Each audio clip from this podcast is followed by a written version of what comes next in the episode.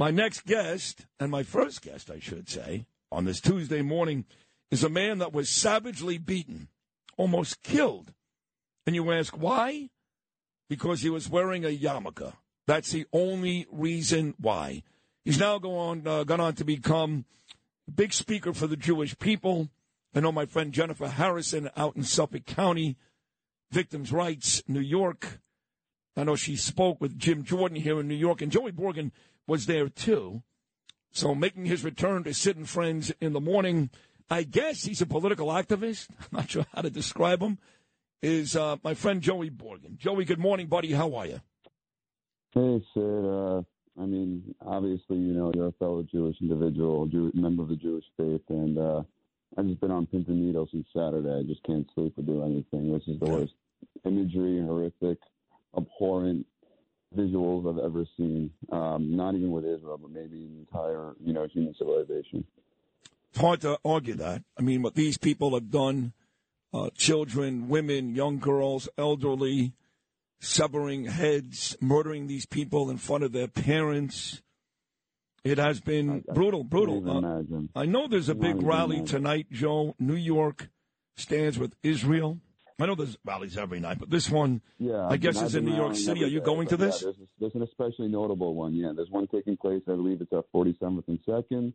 All the major Jewish organizations are, you know, kind of coming together to sponsor this event, and you know, anyone that can make it, uh, you know, everyone is more than welcome to go. We need everybody there as much as possible. Um, I can tell you, uh, these past few days rallying here in New York City and trying to, you know, do what we can and support Israel. I'll say the most deflating thing is looking across the street and seeing swastikas, pictures of our, our women, our children, our children being abused, and beaten, and just being mocked and laughed at by these disgusting, disgusting animals in New York City who support this pro-terrorism and these war crimes. And you know what's really disheartening, Sid, is that you know I, I see statements from our mayor, I see statements from our governor. You know what? Why don't you do something about it? This is this is hate speech. This is violence. This is inciting violence. Why are these people allowed to walk the streets like it's Nazi Germany in 1939 and just do whatever the heck they want to do, say whatever they want to say, and we just got to take it? Have Well, we learned nothing? No, Have listen, I, nothing? I agree. I, you know, when I saw the picture the other day from that pro-Palestinian rally on Sunday, and it ended up everywhere, New York Post everywhere, of that animal holding up his phone with a picture of a swastika. This is true now. Sunday afternoon, I texted the mayor right away. It's all over. And I said. Eric, how can we allow this? And he said, Sid, Sid, I'm on your side. I love the Jews. I love Israel. I can't stop it. But I said, but wait a second. This isn't free speech. It's hate of speech. Sid, if I said I can't go yell bomb in a movie theater or an airport. There's a difference between freedom of speech and you know, uh, First Amendment and what these what these animals and savage people are doing day after day in New York City, the most one of the supposed to be one of the most progressive, liberal, advanced societies across the entire world. And we need to see this crap left and right. And they know what's going on. They know what's happening, and they're not doing anything about it. But you know what? It is what it is. This is nothing compared to what's going on in Israel. It's just another battle we got to fight here on the ground, here locally with our politicians and our lawmakers. Give me, if you can, Joey, the for the listeners who may not have heard you before on this show, not familiar with you, the 60 second Monarch Note version of why you're on this show today and why I even know your name, what you went through right here in New York City. Yeah, of course. I mean, uh, I wish what I went through is the the, the, the, the, the most uh, severe and extreme of what anyone has gone through in the conflict. But I'm just, you know, I'm I'm one of the lucky ones. The long story short of it is, I was on a Laredo rally in May 2021, a, a rally against, you know, for Israel against Hamas. Same circumstances, same everything you want to call is going on now. Probably more severe now, more scary now.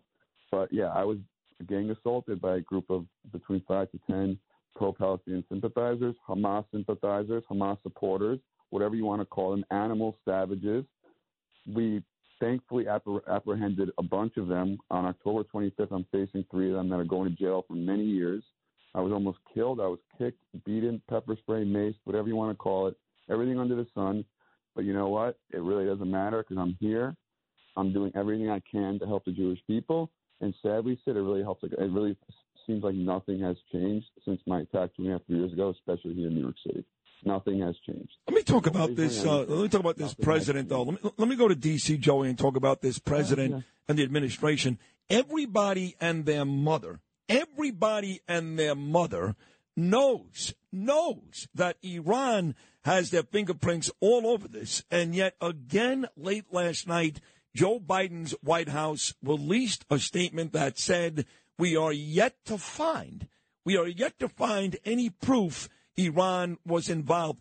When will our own government, our own government, supposedly, you know, pro Israel, when will they stop protecting Iran and worry about the folks in Israel? To me, Joey Borgen, that is nauseating. Uh, I mean, I, I sat in the same room uh, last year at a, a conference at a summit in the White House where Joe Biden spoke, and just like all every politician, I, I've most mostly every politician I've dealt with, especially on the left, they talk, they talk, they talk, they don't do anything. They, he doesn't. He's done nothing about it. He gets out there, he says he supports the Jewish people, he's on our side. Meanwhile, he's giving Iran six billion dollars.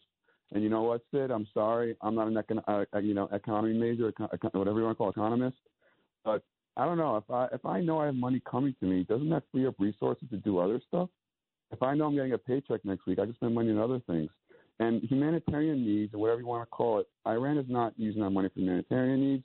Don't even to mention the they're making they're, they're producing three million barrels of oil a day. When Trump left office, was four hundred thousand. I mean, anyone who doesn't think Iran's involved in this, I got a bridge to sell you because they're they're they're they're, they're you know they're doing some of these trank drugs then because that doesn't make any sense. But hey, Biden's having his barbecues, he's having his live music. You know, it's okay. We haven't heard from him in what two days. The, the guy's a complete and utter joke. He's a walking corpse. He does not belong in the White House. Couldn't agree more. What about the local politicians, uh, governor, mayor, Democrats? Uh, you know, listen, I, I think Mayor Adams does care about the Jews. I do.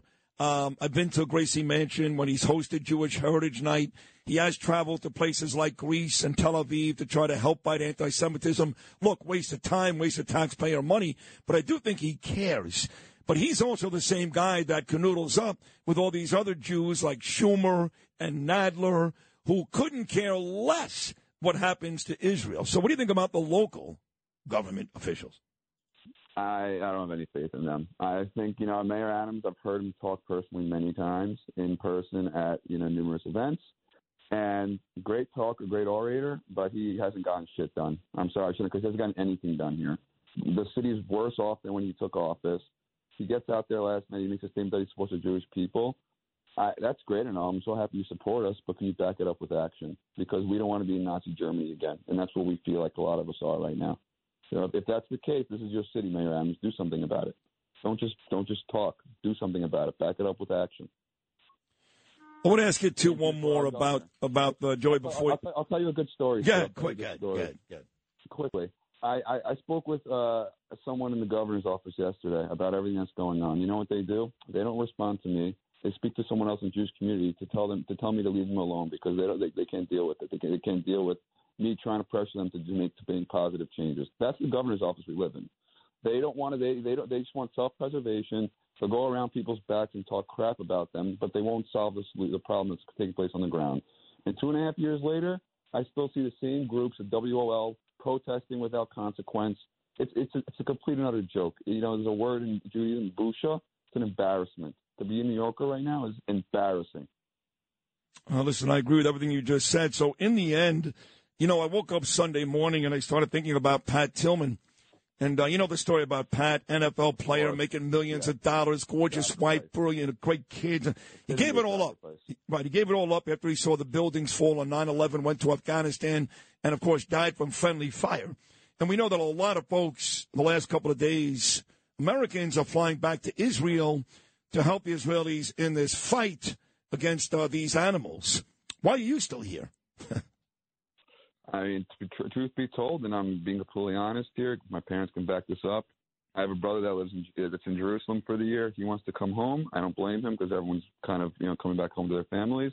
I told him I'd fly there tomorrow to be with him and stick it out because you know what? We can't run from trouble. We can't let these bastards win. We can't let them intimidate us and scare us.